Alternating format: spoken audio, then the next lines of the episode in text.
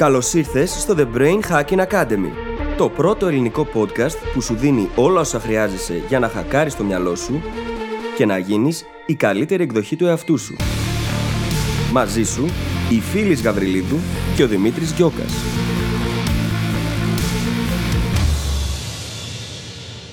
Γεια σου Brain Hacker και καλώς ήρθες σε ένα ακόμα επεισόδιο του The Brain Hacking Academy. Σήμερα μιλάμε για την απλοποίηση.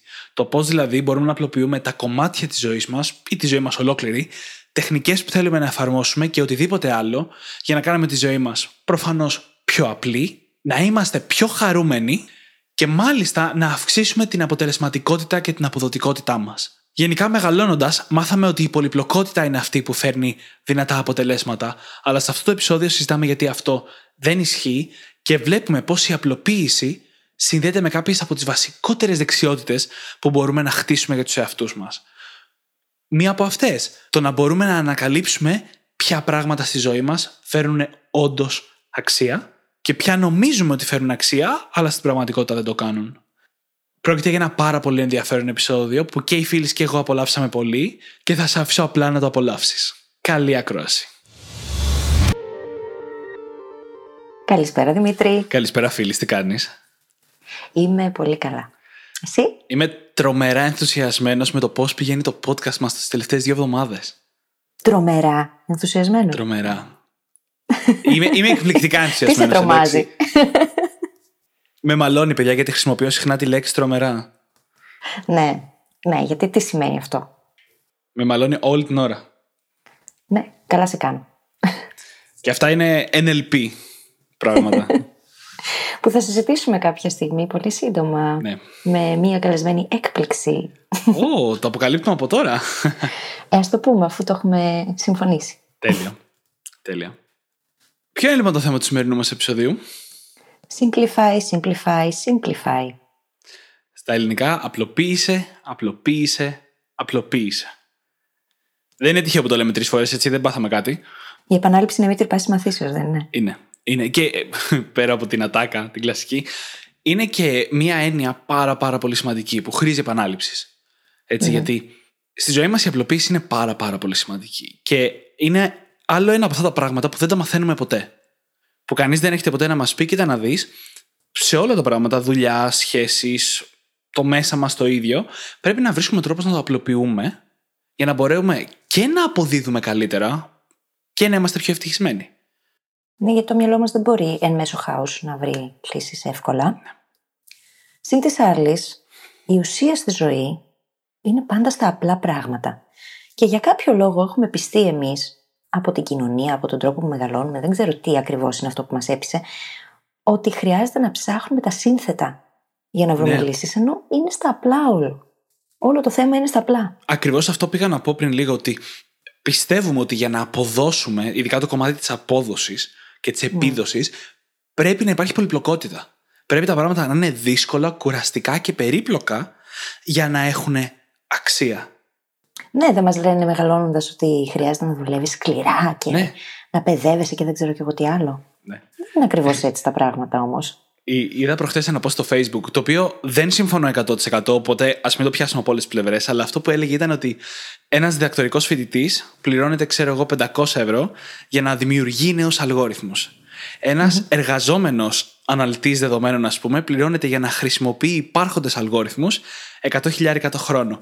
Και ένας CEO για να σκέφτεται ένα απλό διαγραμματάκι, ξέρεις, πάνω απλό πληρώνεται εκατομμύρια.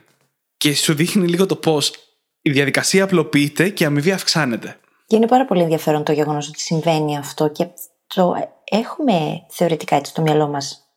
Υπάρχει αυτή η αντίληψη, το αντιλαμβανόμαστε. Από την άλλη όμως δεν συνειδητοποιούμε εύκολα το πώς αυτό μπορούμε και εμείς να το φέρουμε στα μέτρα μας. Και ότι δεν χρειάζεται να είναι έτσι. Ναι.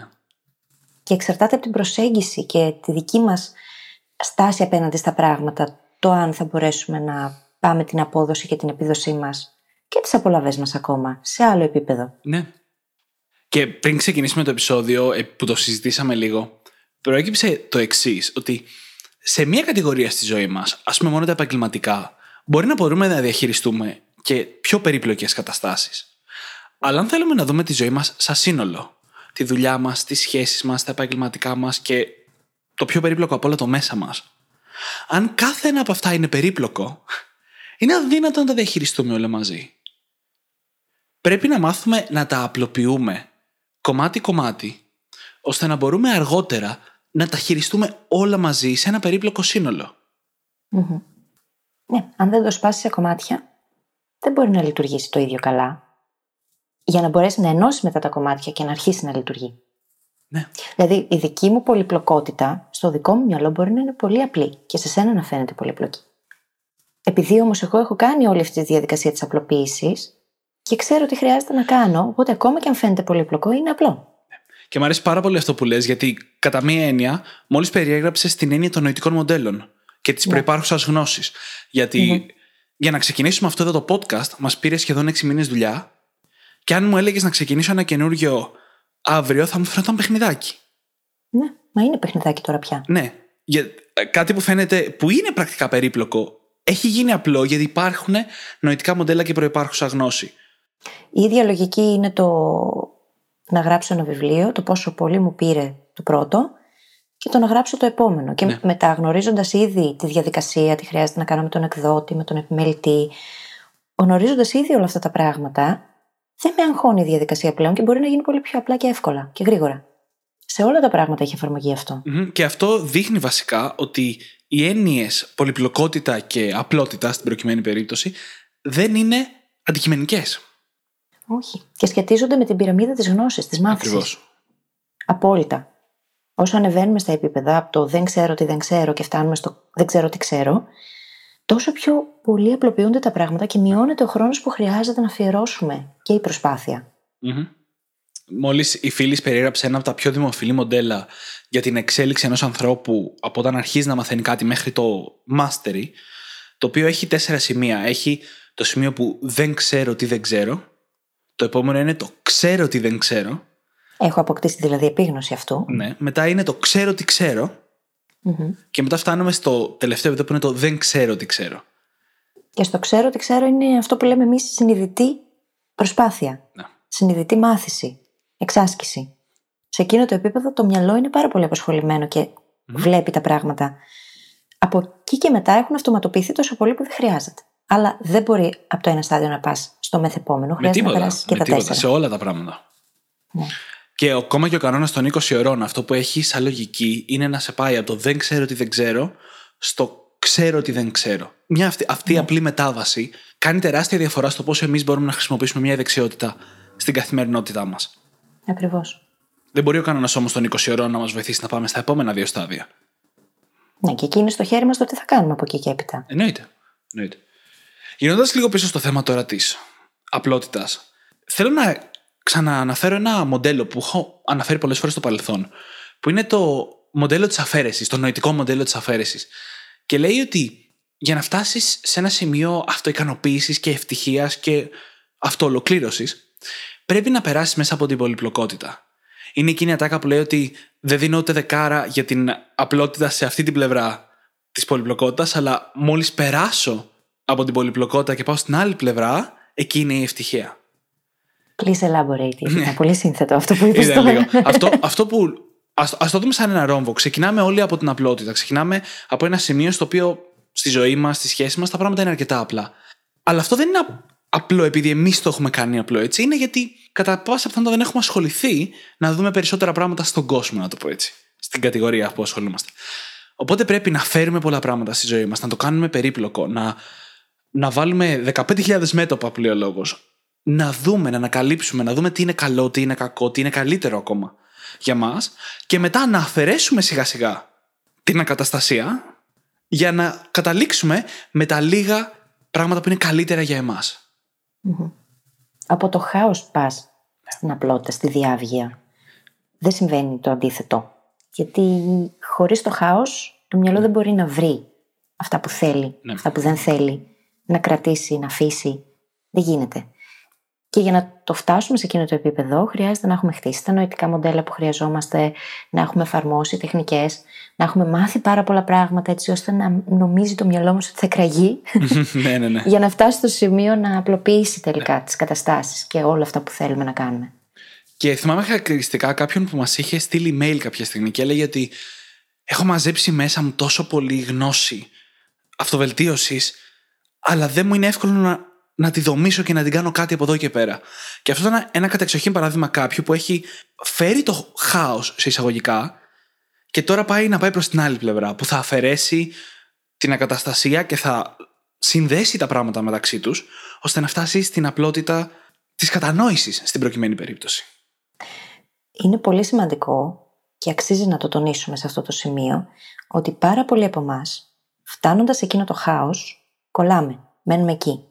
Γιατί Ναι, ναι. δεν μας έχουν πει ποτέ ότι αυτό το πράγμα είναι πάρα πολύ ωφέλιμο. Είναι θεμητό και είναι ένα στάδιο το οποίο καλεί εμάς να περάσουμε, να βγούμε έξω από τα όρια της ζώνης άνεσης για να μπορέσουμε να εξελιχθούμε. Και επειδή ακριβώς πάρα πολλοί από εμάς δεν το γνωρίζουμε αυτό, μπλοκάρουμε και μένουμε εκεί. Οπότε μετανομίζουμε ότι δεν μπορούμε να διαχειριστούμε τις καταστάσεις στη ζωή μας. Δεν είναι έτσι όμως, είναι απαραίτητο αυτό.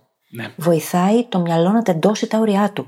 Ναι, ναι. Και μέσα από αυτό μπορούμε μετά να επεκταθούμε και να κάνουμε άλλα πράγματα και να πάμε εκεί που θέλουμε τελικά. Ναι. Και μπορεί να γίνεται λίγο περίπλοκο σαν μοντέλο, αλλά στην πραγματικότητα είναι πάρα πολύ απλό και έχει δύο στάδια. Το στάδιο της πρόσθεσης από το απλό στο περίπλοκο και το στάδιο της αφαίρεσης από το περίπλοκο στο απλό. Και δεν υπάρχει κάποιο μονοπάτι που να σπάει κατευθείαν από το Α στο Γ, έτσι. Ναι. Και πρέπει να φέρουμε πράγματα στη ζωή μας. Όπως λέγαμε στο επεισόδιο του πώς να βρεις τι θέλεις να κάνεις. Φέρνεις πράγματα, δοκιμάζεις πράγματα, ανακαλύπτεις τι σου ταιριάζει και μετά αφήνεις τα καλύτερα. Και εκεί μπαίνει και η δεξιότητα, η πάρα πολύ σημαντική δεξιότητα του πώς να λες όχι. Στο δεύτερο Ναι. μισό. Ναι. Τεράστια δεξιότητα αυτή, έτσι. Η οποία όμως πηγάζει από το ξέρω τι θέλω. Χρειάζεται δηλαδή να περάσω από το χάος στην απλότητα για να ανακαλύψω τι θέλω και τι δεν θέλω φυσικά, για να μπορώ να πω και όχι. Ξέρεις πόσο δύσκολο είναι στους ανθρώπους να ορίσουν ξεκάθαρα τι θέλουν. Είναι πάρα πολύ δύσκολο πράγμα. Είναι πάρα πολύ δύσκολο. Για όλους μας είναι. είναι. Αυτό είναι το θέμα. Και πολλές φορές δεν μπορούμε να το κάνουμε μόνοι μας. Χρειαζόμαστε κάποιον να μας βοηθήσει σε αυτό.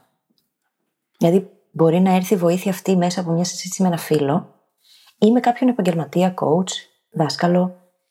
Χρειάζεται όμως πολλές φορές για να ξεκαθαρίσουμε εμείς να ακούσουμε έστω τον εαυτό μας να το λέει σε κάποιον άλλον. Ναι. Ε, Είναι πάρα πολύ βοηθητικό. Γιατί είναι μια κατεξοχήν κατάσταση όπου για να λύσει ένα πρόβλημα πρέπει να βγεις έξω από το κεφάλι σου. Ναι. Ο Τόνι Ρόμπιν το λέει ωραία. Stay in your head, you are dead. Μείνε στο κεφάλι σου και είσαι νεκρός. Πριν από λίγο καιρό το συζητούσα αυτό με μια πάρα πολύ καλή μου φίλη και συζητούσαμε τη διάβγεια στη δουλειά μου, σε όλα αυτά που κάνω. Και μου είπε το εξής: Ξέρεις τις τεχνικές, τα ξέρεις όλα. Το θέμα είναι ότι αυτό το πρόβλημα δεν μπορείς να το λύσεις από το ίδιο το επίπεδο στο οποίο δημιουργήθηκε. Θα χρειαστεί να το κάνεις με άλλον τρόπο. Και όταν μου το είπε αυτό, διαλύθηκε ένα σπύρος από τραπουλόχαρτα μέσα στο μυαλό μου και μέσα στην επόμενη εβδομάδα βρήκα τον τρόπο να αρχίσω να το απλοποιώ ακόμα καλύτερα, χωρίς όμως να εφαρμόσω όλα αυτά που εφάρμοσα τόσο χρόνια. Τα οποία βοηθούν άλλους ανθρώπους, αλλά εμένα πλέον δεν είναι σε θέση να με βοηθήσουν όπως πριν. Είναι εκπληκτικό το τι συμβαίνει όταν καταφέρνεις και ξεφεύγεις από το επίπεδο στο οποίο δημιουργούνται τα προβλήματα. Και ταιριάζει και πάρα πολύ με το θέμα του προηγούμενου μας επεισοδίου, αυτό που λέμε τώρα, με το να αλλάζεις τα επίπεδα στα οποία ανέχεσαι πράγματα για τον εαυτό σου. Ναι. Το θέμα είναι να έχεις την πρόθεση όμως. Ναι. Και είναι αυτό ακριβώς που έλεγα πριν, ότι κλειδώνουμε σε αυτό το επίπεδο.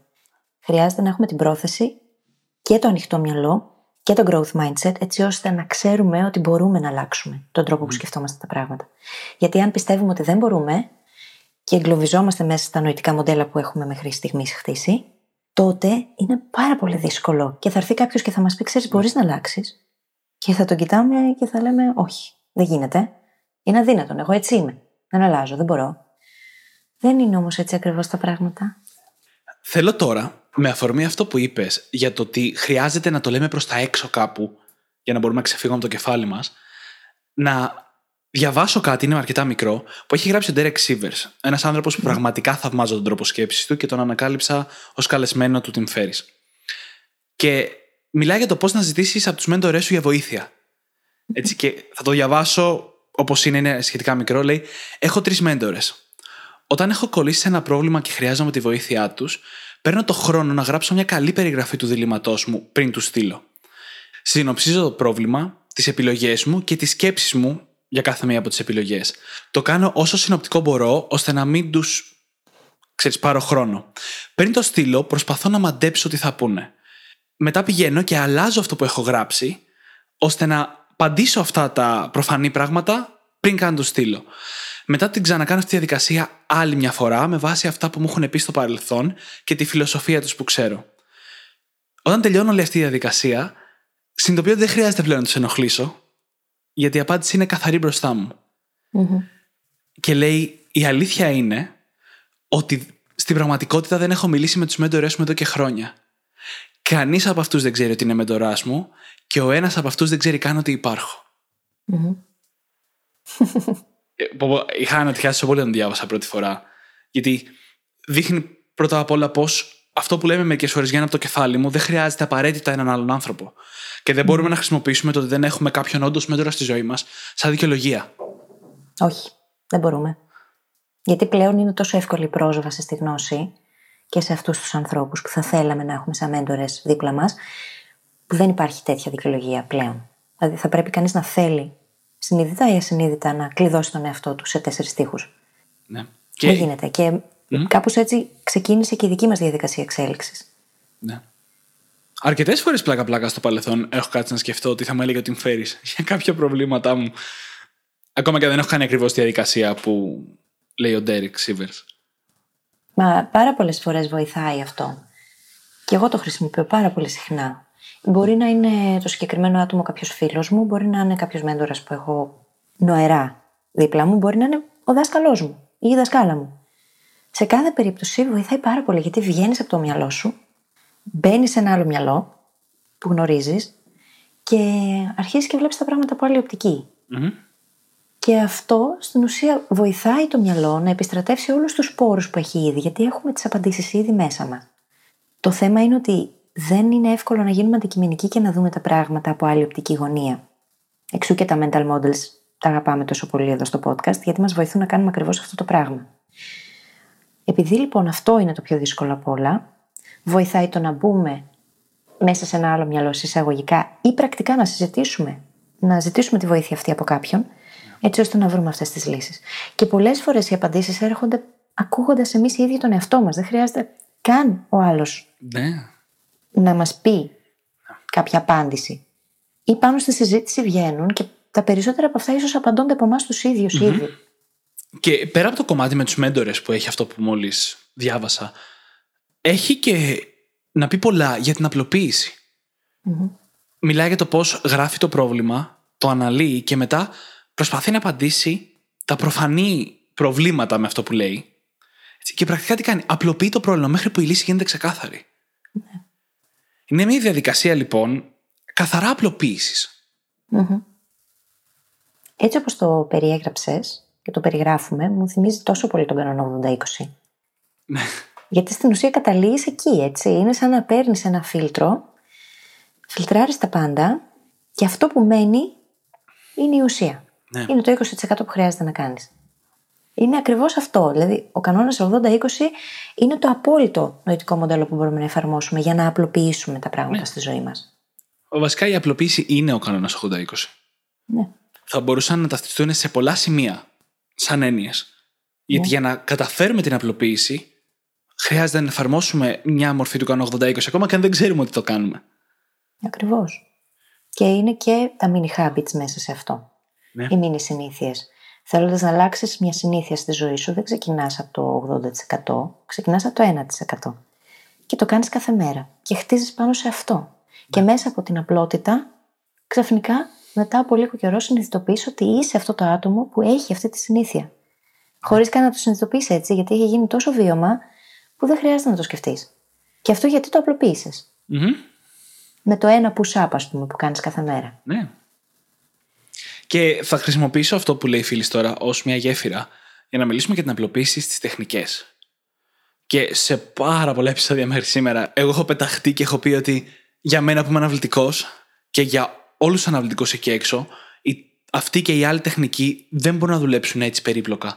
Θα, Είναι πάρα πολύ πιθανό να την παρατήσουμε. Και έχω μιλήσει για απλοποίησεις. Παραδείγματος χάρη, έχουμε μιλήσει για το journaling και πώς να γράφουμε κάθε πρωί. Και μπορούμε να το απλοποιήσουμε γράφοντας λιγότερο, αλλά παίρνοντας το μεγαλύτερο ζουμί της αξίας, ή ηχογραφώντας. Απλά πατώντας record στο κινητό μας και να πούμε τις σκέψεις μας φωναχτά, που είναι πολύ πιο γρήγορο από το να γράψουμε. Ή για παράδειγμα στο διαλογισμό. Είναι πολύ καλό το να καθόμαστε 10-20 λεπτά κάθε πρωί, αλλά υπάρχουν τρόποι να το απλοποιήσουμε αυτό και να φέρουμε μεγάλο κομμάτι της αξίας, όπως το να διαλογιζόμαστε ενώ προχωράμε. Ή ακόμα και σε πράγματα που έχουμε πολύ καιρό πριν, όπως η επανάληψη σε αυξανόμενα διαστήματα. Και μόνο το να πάμε σε μια ηλεκτρονική εκδοχή. Απλοποιούμε τη ζωή μας πάρα πολύ, γιατί τα φροντίζει όλα το πρόγραμμα, αντί να πρέπει να τα κάνουμε μόνοι μας. Και αυτό είναι πολύ μεγάλη υπόθεση, έτσι, γιατί έχουμε πλέον τα εργαλεία. Δεν Ναι. υπάρχει δικαιολογία. Ούτε το δεν είμαι τεξάβη, δεν το έχω με την τεχνολογία, δεν είναι δικαιολογία, παιδιά. Είναι όλο δεξιότητες. Ναι. Όλα. Και τα χρειαζόμαστε πλέον στον 21ο αιώνα. Και, και η απλοποίηση παίζει τεράστιο ρόλο για να φέρουμε συνήθειες, για να τις κρατήσουμε, για να πάρουμε την αξία από αυτές και για να αντιμετωπίσουμε την αναβλητικότητα. Το ξέρω καλύτερα από όλους, πιστέψτε με. Έχει αλλάξει πολύ όμως, παιδιά, σε σχέση με την αναβλητικότητα ο Δημήτρης. Πάρα πολύ. Και θα εκπλαγείτε από το πόσο πολύ. Ευχαριστώ πάρα πολύ. Είναι από τα λίγα πράγματα που ξέρεις. Τα ακούω, τα σκέφτομαι για μένα, τα αναγνωρίζω σε μένα και πραγματικά συγκινούμε. Καταρχάς, έχουμε επεισόδιο κάθε εβδομάδα. Ναι. Δεν τέθηκε ποτέ ζήτημα. Δεν τέθηκε απλά. Δηλαδή, πολλές φορές έχουμε επεισόδια για τις επόμενες εβδομάδες. Είναι μεγάλη υπόθεση αυτή. Έτσι. Και για μένα και για σένα, γιατί και εγώ είμαι αναβλητική. Δεν είσαι μόνος σου. Απλά εσύ είσαι σε άλλη, ήσουν σε άλλη έκταση. ναι, όλοι είμαστε αναβλητικοί μέχρι ένα σημείο. Και ανάλογα τις καταστάσεις. Απλά κάποιοι είμαστε λίγο μεγαλύτερες. Λίγο μεγαλύτερα μέσεις. Καμιά φορά χρειάζεται και λίγη αναβλητικότητα, βέβαια. Αλλά αυτό είναι επεισόδιο για άλλη Ναι, ναι, ναι. περίπτωση. Άλλο επεισόδιο. Άλλο επεισόδιο. Ναι.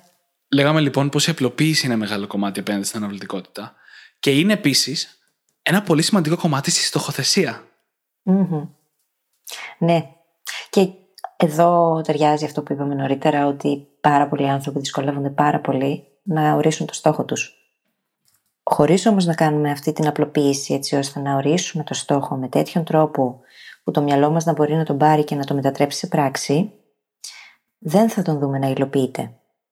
Το θέμα είναι πώς το κάνεις. Γιατί; Με τους ανθρώπους που δουλεύω, ξεκινώντας να δουλεύουμε, πάντα ορίζουμε το στόχο. Είναι πάρα πολύ δύσκολο, παρόλο που εξηγούμε τον τρόπο με τον οποίο χρειάζεται να γίνει η στοχοθεσία, το να κάτσει ο άλλος και να το γράψει πραγματικά και να πει ναι, αυτό. Δηλαδή, δεν βρέθηκε ποτέ περίπτωση στην οποία να μην χρειαστεί να επέμβω για να διορθώσω, να βοηθήσω, έτσι ώστε να γίνει πιο απλό και πιο κατανοητό για το ίδιο το υποσυνείδητό μας και το μυαλό, έτσι. Γιατί αν δεν μπορεί το μυαλό να το πάρει και να το βιώσει με κάποιο τρόπο, δεν μπορεί να το μετατρέψει σε πράξη. Βρίσκει εμπόδια.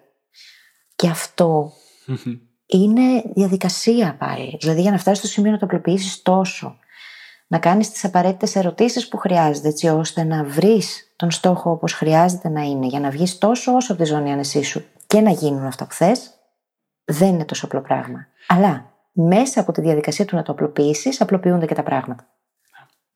Ο, ο Tim Urban τους αποκαλεί αυτούς τους ε, στόχους που δεν έχουν απλοποιηθεί κολόδεις και στοιχειωμένους. Είναι. και Είναι γιατί αν δεν είναι τόσο απλό ώστε να μπορείς να το πεις με αυτόν τον τρόπο, δεν είναι στόχος, είναι κάτι άλλο. Είναι όνειρο. στόχοι του στυλ θέλω να μάθω να προγραμματίζω είναι οι χειρότεροι. Ναι. Ε, Θέλω να μάθω κινέζικα. ναι, ναι, ναι. Ε, Αυτό δεν είναι στόχος. δεν, υπάρχει, δεν υπάρχει παραμικρή απλοποίηση. Η, η απλοποίηση και όλας έχει πολλά στάδια. Παίρνεις το θέλω να μάθω να προγραμματίζω και λες, θα γραφτώ σε αυτό το course, μετά θα κάνω αυτό το project, μετά θα κάνω αυτό το course και μετά θα φτιάξω αυτό που θέλω, ας πούμε. Αν και ο μετά- στόχος όμως δεν είναι ξεκάθαρος, δεν μπορείς να τα κάνεις όλα αυτά. Και όχι μόνο αυτά, πάει και παρακάτω γιατί λες, πες ότι το κάνεις αυτό και λες, θα ξεκινήσω τον Νοέμβριο. Όχι, όχι, όχι, όχι. Θα ξεκινήσω 5 Νοεμβρίου στις 7 το απόγευμα με 9, με 9 το βράδυ. Ναι. Τότε το έχεις απλοποιήσει αρκετά για να γίνει ρεαλιστικό και να μπορείς να το κάνεις, έτσι. Το μυαλό χρειάζεται πλαίσια. Χρειάζεται πλαίσια για να λειτουργήσει, να είναι πολύ αποτελεσματικό και να είναι δημιουργικό ταυτόχρονα. Όσο counterintuitive και αν ακούγεται αυτό, χωρίς τα πλαίσια το μυαλό δεν μπορεί να εστιάσει. Και το να κάνουμε τη στοχοθεσία μας σωστά, βοηθάει το μυαλό να βάλει αυτά τα πλαίσια και να εστιάσει σαν λέιζερ 100% εκεί που θέλει. Ναι. Που σημαίνει ότι μετά εστιάζουμε και βλέπουμε εκείνα τα οποία πραγματικά χρειαζόμαστε. Και όλα τα υπόλοιπα τα αφήνεις στην άκρη. Από εκείνη τη μεγάλη ποσότητα των ερεθισμάτων που παίρνουμε κάθε μέρα, επιλέγουμε εμείς συνειδητά ποια από αυτά θα καταχωρηθούν και θα χρησιμοποιηθούν. Και αυτό είναι τεράστια δύναμη στα χέρια μας. Είναι, είναι. Αλλά ξεκινάει από το ξεκάθαρο, να υπάρχει διάβγεια στο στόχο εξ αρχής και να είναι κάτι που μπορούμε να το οραματιστούμε. Γιατί αν δεν μπορούμε, δεν μπορεί να γίνει για το μυαλό. Και για να το τερματίσουμε και να συνδέσουμε όλο το podcast μαζί, εμένα αυτό που λες μου χτύπησε πάρα πολύ στο selection bias. Και οπωσδήποτε αναφορά στα επεισόδια με τα biases. Και λέω το selection bias γιατί είναι αυτό που αγοράζουμε κόκκινο αυτοκίνητο και βλέπουμε αμέσως μετά όλα τα κόκκινα αυτοκίνητα στον δρόμο. Όταν λοιπόν εμείς επιλέγουμε τι θα φιλτράρουμε τώρα, στην πραγματικότητα προγραμματίζουμε τον εγκέφαλό μας για το τι θα φιλτράρει σε πληροφορία και αύριο και μεθαύριο και παραμεθαύριο. Και όσο πιο συνειδητά το κάνουμε αυτό κάθε μέρα, για τόσο μεγαλύτερο διάστημα θα ελέγχουμε την πληροφορία που εισπράττει το κεφάλι μας και καταλήγουμε να ζούμε τις ίδιες καταστάσεις με άλλους ανθρώπους και να παίρνουμε τελείως διαφορετικά, πολύ πιο γεμάτα αξία μηνύματα και πράγματα. Ακριβώς. Και μια και είπες για άλλους ανθρώπους, μιλάμε και για feedback εδώ, έτσι. Η ανατροφοδότηση επίσης παίζει καθοριστικό ρόλο και την παίρνεις ακριβώς από τον κόσμο έξω. Χρειάζεται. Γιατί μέσα από αυτήν μπορούν να απλοποιηθούν και άλλο τα πράγματα. Ναι. Αν δεν πάρουμε το feedback, τα λάθη που κάνουμε, τα λάθη μας είναι μαθήματα. Δεν είναι ποτέ λάθη τα οποία είναι μία αναστρέψιμα. Τα λάθη είναι απαραίτητα. Το θέμα είναι, κάνουμε την ερώτηση τι μου μαθαίνει εμένα τώρα αυτό έτσι ώστε να μπορέσω να αναπροσαρμόσω τη συμπεριφορά μου για να δω τελικά το αποτέλεσμα που θέλω. Ή απλά μένουμε στο άμα αν έκανα λάθος σταματάω. Ναι, καταλαβαίνω ακριβώς τι λες. Δεν μπορούμε χωρίς την ανατροφοδότηση να συνεχίσουμε και να εξελιχθούμε, είναι αδύνατον. Και Δηλαδή σκέψου. χρειάζεται, συγγνώμη, για αυτό, να πω αυτό, χρειάζεται ανατροφοδότηση για να μπορέσουμε να απλοποιήσουμε. Γιατί δεν τα Βεβαίως. ξέρουμε όλα από μόνοι μας. Ναι. Και κάθε μέρα που ξυπνάμε το πρωί, κάθε μέρα δυνητικά είναι μια ευκαιρία να μάθουμε καινούργια πράγματα, να πάρουμε άλλη ανατροφοδότηση και την επόμενη μέρα να λειτουργήσουμε καλύτερα. Κάθε μέρα μπορούμε να γινόμαστε καλύτεροι αν έχουμε αυτή την πρόθεση. Ναι. Αν έχουμε πάντα το ερώτημα στο μυαλό μας, τι μου μαθαίνει αυτό τώρα; Αν λειτουργούμε με αυτή τη λογική και τη φιλοσοφία, πραγματικά είναι δεδομένο ότι σε ένα χρόνο από τώρα δεν θα αναγνωρίζουμε τον εαυτό μας και δεν θα μας αναγνωρίζουν και οι γύρω μας. Ναι, γιατί πρώτα απ' όλα είναι η εκθετική αύξηση της γνώσης και γενικότερα των νοητικών μοντέλων. Έτσι, και ταυτόχρονα είναι αυτό που λέμε ότι η αλλαγή είναι αναπόφευκτη, η εξέλιξη είναι προαιρετική. Αυτή η ερώτηση λοιπόν που έκανε η φίλης, τι λέει, Πώς μπορώ να μετατρέψω τη σημερινή αλλαγή σε εξέλιξη, ή πόσο με εξελίσσει η σημερινή αλλαγή; Αυτό ρωτάμε πρακτικά. Ναι. Και κάνοντας αυτή την απλή ερώτηση κάθε μέρα, θα είμαστε μίλια μπροστά μετά από ένα μεγαλύτερο διάστημα. Έχω πει πάρα πολλές φορές ότι για μένα οι ερωτήσεις είναι το αγαπημένο μου νοητικό μοντέλο. Γιατί το μυαλό είναι ο βοηθός μας. Και είναι και ένα πεντάχρονο παιδί που βαριέται εύκολα. Ο βοηθός μας λοιπόν δεν μπορεί να ζήσει με αναπάντητα ερωτήματα. Του είναι αδύνατον. Αν εγώ κάνω την ερώτηση, είναι δεδομένο ότι την απάντηση θα την πάρω. Το θέμα είναι, είμαι έτοιμη; Και αυτό ξεκινάει από την πρόθεση που έχουμε και το growth mindset. Αν δεν είμαστε έτοιμοι, δεν θα την πάρουμε. Θα μπλοκάρουμε όταν θα έρθει. Οι ερωτήσεις όμως είναι τόσο δυνατό mental model. Και μόνο το να πεις τι μου μαθαίνει αυτό το πράγμα τώρα για μένα και τον κόσμο, έτσι ώστε να μπορέσω αύριο να αναπροσαρμόσω τη συμπεριφορά μου και να γίνω καλύτερη ή καλύτερος, αυτό από μόνο του δίνει στο μυαλό την ευκαιρία να βρει απαντήσεις. Και μπορούν να έρθουν με οποιοδήποτε τρόπο οι απαντήσεις αυτές. Γιατί έχει εστιάσει στο να βρει την απάντηση. Δεν μπορεί να ζήσει χωρίς αυτήν. Πραγματικά. Και όλο το επεισόδιο μέχρι τώρα, κάθε μία πρόταση που έχουμε πει σε αυτό το επεισόδιο, πρακτικά μιλάει για μία από τις σημαντικότερες δεξιότητες που μπορούμε να καλλιεργήσουμε. Που είναι η δεξιότητα του να αναγνωρίζουμε και να εξάγουμε αξία από τα πράγματα. Και τι εννοώ, αυτό που έλεγε μόλις η φίλης, βλέπουμε στη μέρα μας τι μάθαμε, τι μας εξελίσσει. Μαθαίνουμε να αναγνωρίζουμε ποια κομμάτια ήταν χαμένα και ποια κομμάτια μας εξελίσσανε. Ή πριν λέγαμε για την απλοποίηση των τεχνικών. Μιλάμε για τη δεξιότητα του να μπορείς να δεις μια τεχνική και να αναγνωρίσεις ποια κομμάτια της είναι αυτά που σου δίνουν αξία. Και να αφαιρέσεις όλο το θόρυβο γύρω-γύρω και να αφήσεις την απλο... απλουστευμένη μορφή που θα χωρέσει εν τέλει στη ζωή σου. Αυτή η δεξιότητα λοιπόν του να αναγνωρίζεις και να μπορείς να εξάγεις την αξία είναι αναπόσπαστο κομμάτι του να εξελιχθείς μετά από ένα αρχικό σημείο. Αυτή η δεξιότητα Και πάλι θα πούμε εδώ ότι τα πάντα είναι δεξιότητες και τα πάντα καλλιεργούνται, έτσι. Δεν είναι κάτι που έχεις ή δεν έχεις. Είναι κάτι που μπορείς να έχεις. Δυνητικά μπορείς να το έχεις αν το επιλεξει Και έχει να κάνει λοιπόν με το πόσα νοητικά μοντέλα έχω μάθει και εφαρμόζω πρακτικά, γιατί δεν θέλουμε να τα ξέρεις θεωρητικά. Θέλουμε κάθε μέρα να εφαρμόζεις έστω ένα. Κάθε μέρα μας δίνονται ευκαιρίες για απλά πράγματα, για πιο σύνθετα, για πολύ δύσκολα πράγματα. Κάθε μέρα έχουμε ευκαιρίες. Και κάθε μέρα επίσης έχουμε την ευκαιρία να βοηθήσουμε κάποιον άλλον μέσα από τέτοιους τρόπους σκέψης να δει τα πράγματα λίγο διαφορετικά. Εάν λοιπόν βιωματικά εκμεταλλευόμαστε τις ευκαιρίες αυτές διαρκώς, είναι δεδομένο ότι καλλιεργούμε αυτή τη δεξιότητα που είναι τόσο σημαντική στη ζωή μας. Γιατί επαναλαμβάνω, στα απλά πράγματα είναι η ουσία. Για να φτάσεις όμως εκεί χρειάζεται μια πολύ μεγάλη και επίπονη καμιά φορά διαδικασία. Και φυσικά την πρόθεση να το κάνεις. Ναι. Και είναι και μια δεξιότητα που θα ενισχύσει κάθε άλλη που υπάρχει γύρω μας. Και είναι κάτι που έχουμε ξαναπεί ότι όταν ξεκινήσαμε και εγώ και οι φίλοι δεν μπορούσαμε με τίποτα να φανταστούμε πώς είναι δυνατόν να φτιάχνεις δικές σου τεχνικές. Βλέπαμε για διαφορετικά journals όπως το 5 minute journal, βλέπαμε τεχνικές όπως το mind mapping και οτιδήποτε. Και ίσα ίσα καταφέραμε να τις εφαρμόσουμε σωστά στη ζωή μας. Περάσαν μερικά χρόνια και έχουμε δημιουργήσει δικές μας παραλλαγές. Δεν υπάρχει παρθενογένεση σε τίποτα από όλα αυτά, αλλά έχουμε δημιουργήσει δικές μας παραλλαγές. Και αυτό συμβαίνει γιατί χτίσαμε αυτή την ακριβώς τη δεξιότητα. Τη δεξιότητα του να γνωρίζουμε ποια κομμάτια φέρνουν την πραγματική αξία και να τα κάνουμε ένα πράγμα, να τα κάνουμε μία τεχνική. Και αυτό έχει να κάνει με το πόσα mental models έχει χτίσει ο καθένας, έτσι. Από ένα σημείο και μετά αρχίζει το μυαλό και γίνεται δημιουργικό, γιατί έχει τόσο ευρία βάση δεδομένων πλέον, που μπορεί να λειτουργήσει συνδυαστικά και να γίνει δημιουργικό, πραγματικά δημιουργικό. Για να γίνει λοιπόν δημιουργικό, χρειάζεται αυτή την ευρία βάση δεδομένων. Είναι απαραίτητη. Ναι. Και δεν χρειάζεται να φοβόμαστε το να μαζέψουμε γνώση και να μπούμε στο χάος συνειδητά.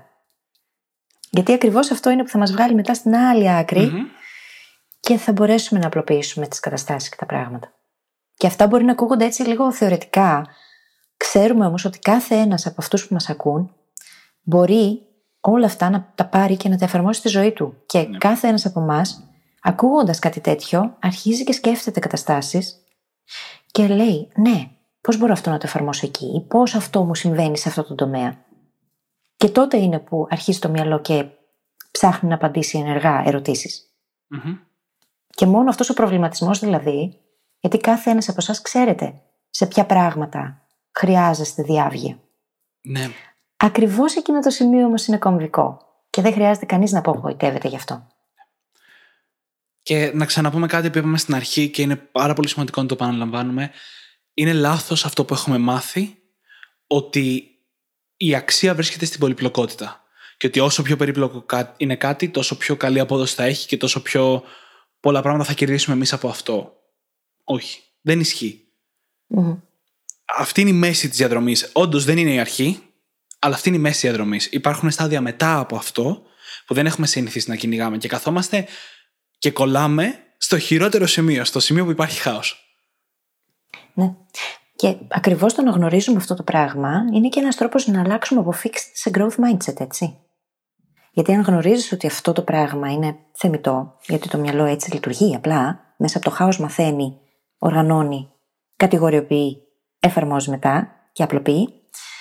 Αν το γνωρίζεις λοιπόν αυτό, δεν θα σε σταματήσει κάτι. Δεν θα πεις αμάν έκανα λάθος, αμάν δεν τα ξέρω όλα, αμάν δεν μπορώ, αμάν, αμάν, αμάν, αμάν. σα ίσα. Θα πεις ωραία. Τώρα είμαι σε ένα κρίσιμο σημείο. Και από εδώ και πέρα ξέρω, βλέπω ρε παιδί μου, το φως στο τούνελ. Όλα εκεί καταλήγουν, στο growth mindset, έτσι. ναι, ναι, ναι. Γιατί αν δεν γίνει αυτή η μετάβαση από το ένα στο άλλο, δεν θα μπορέσουμε να κάνουμε την εξέλιξη και να δούμε την εξέλιξη που θέλουμε. Ναι. Και όπως πάντα, υπάρχουν και κολπάκια που μπορούμε να κάνουμε για να βελτιώσουμε την απλοποίηση στη ζωή μας, έτσι. Ένα από τα αγαπημένα μου, του Tim Ferris, είναι οι αυτοματοποιημένες αποφάσεις. Παίρνουμε λοιπόν διάφορες κατηγορίες αποφάσεων και αυτοματοποιούμε την απόφαση για να μην έχουμε να ασχοληθούμε. Παραδείγματος χάρη, έστω ότι θέλετε να πάτε για ψώνια και για ρούχα, μπορούμε να βάλουμε ένα απλό κανόνα που να πούμε αν θέλω ένα ρούχο και κάνει κάτω από 10 ευρώ, δεν το σκέφτομαι καν. Το παίρνω. Δεν έχω να πάρω την απόφαση. Mm-hmm. Ένας απλός κανόνας θα μπορούσε να είναι αυτός. Και με τη φαντασία μας μπορούμε να σκεφτούμε πάρα πολλούς.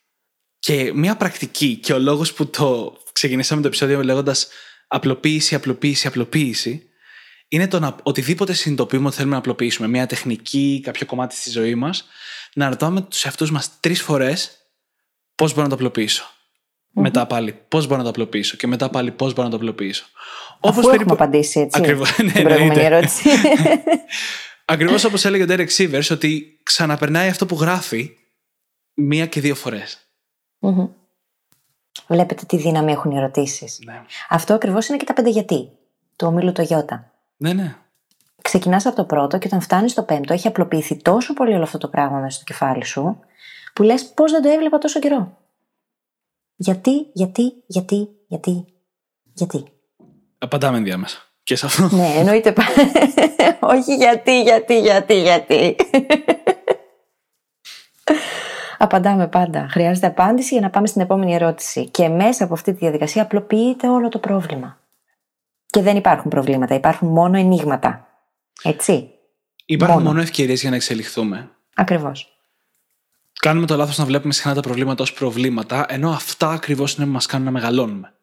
Mm-hmm. Και να εξελισσόμαστε. Και αυτό είναι NLP, παιδιά. και growth mindset. Και growth mindset, ναι. Γιατί στην τελική όλα συνδέονται, έτσι. Εννοείται. Ναι. Το λέμε και το ξαναλέμε, όλα συνδέονται. Σήμερα έχουμε φέρει, φέρει τουλάχιστον 10 επεισόδια του podcast. Δεν ξέρω τι γίνεται. Ε, λοιπόν, αν δεν τα έχετε ακούσει, ειδικά εσείς που είστε καινούργοι, γιατί βλέπουμε τα νούμερα να ανεβαίνουν ε, τρομακτικά, που λέει ο Δημήτρης. όχι, όχι. Εκπληκτικά. όχι, εκπληκτικά. Και ειδικά εσείς που είστε καινούργοι, αν τα ακούτε τώρα όλα αυτά, πηγαίνετε να τρέξετε στο brainhackingacademy.gr και δείτε τα προηγούμενα επεισόδια. Ναι. Γιατί πραγματικά θα πάρετε τεχνικές οι οποίες έχουν πολύ ουσία και έχουν βοηθήσει πάρα πολύ κόσμο το κοινό μας. Και χαιρόμαστε. Και εμάς μας έχουν βοηθήσει. Προφανώς γι' αυτό τα μοιραζόμαστε όλα αυτά. Mm-hmm. Χαιρόμαστε όμως πάρα πολύ για όλο αυτό που γίνεται εδώ. Και παρόλο που το podcast μας δεν είναι φτιαγμένο για να ακούγεται με κάποια σειρά ε, συγκεκριμένη, δηλαδή δεν πρέπει κανείς να ακούσει τα επεισόδια με τη σειρά. Mm-hmm όσο περισσότερα έχετε ακούσει, τόσο πιο πολύ θα συνδέονται πράγματα μεταξύ τους. Αυτό είναι λογικό. Όχι, δείτε το σαν βιβλιοθήκη. Πας και διαλέγεις αυτό που χρειάζεσαι. Ναι, ναι, ναι. Είναι ακριβώς αυτό το πράγμα το podcast. Ακριβώς. Και με αυτό νομίζω θα κλείσουμε το επεισόδιο. Τι λες και εσύ; Βεβαίως. Όπως πάντα, μπορείτε να βρείτε τις σημειώσεις και αυτού του επεισοδίου και όλα τα προηγούμενα στο site μας στο brainhackingacademy.gr. Και θα σας ζητήσουμε να πάτε σε οποιαδήποτε εφαρμογή podcast μας έχετε βρει και μας ακούτε, iTunes, Overcast, Stitcher, Podbean, Spotify και να μας αφήσετε εκεί ένα φανταστικό πεντάστερο review γιατί έτσι βοηθάτε το podcast να ανέβει, φέρνετε το χαμόγελο στα χείλη μας και θα το διαβάσουμε και στον αέρα για να το ακούσουν όλοι σας οι φίλοι. Δεν ξέρω γιατί το είπες σαν απειλή, υποτίθεται είναι καλό πράγμα αυτό. όχι, όχι, το λέω έτσι πολύ συνωμοτικά. Γιατί ακούγεται σαν απειλή; Ε, το είπες λίγο σαν απειλή. Μην την ακούτε, όλα καλά είναι. Ωραίο είναι. λοιπόν, ναι. σας ευχαριστούμε πάρα πάρα πολύ που ήσασταν μαζί μας και σας ευχόμαστε καλή συνέχεια. Καλή συνέχεια.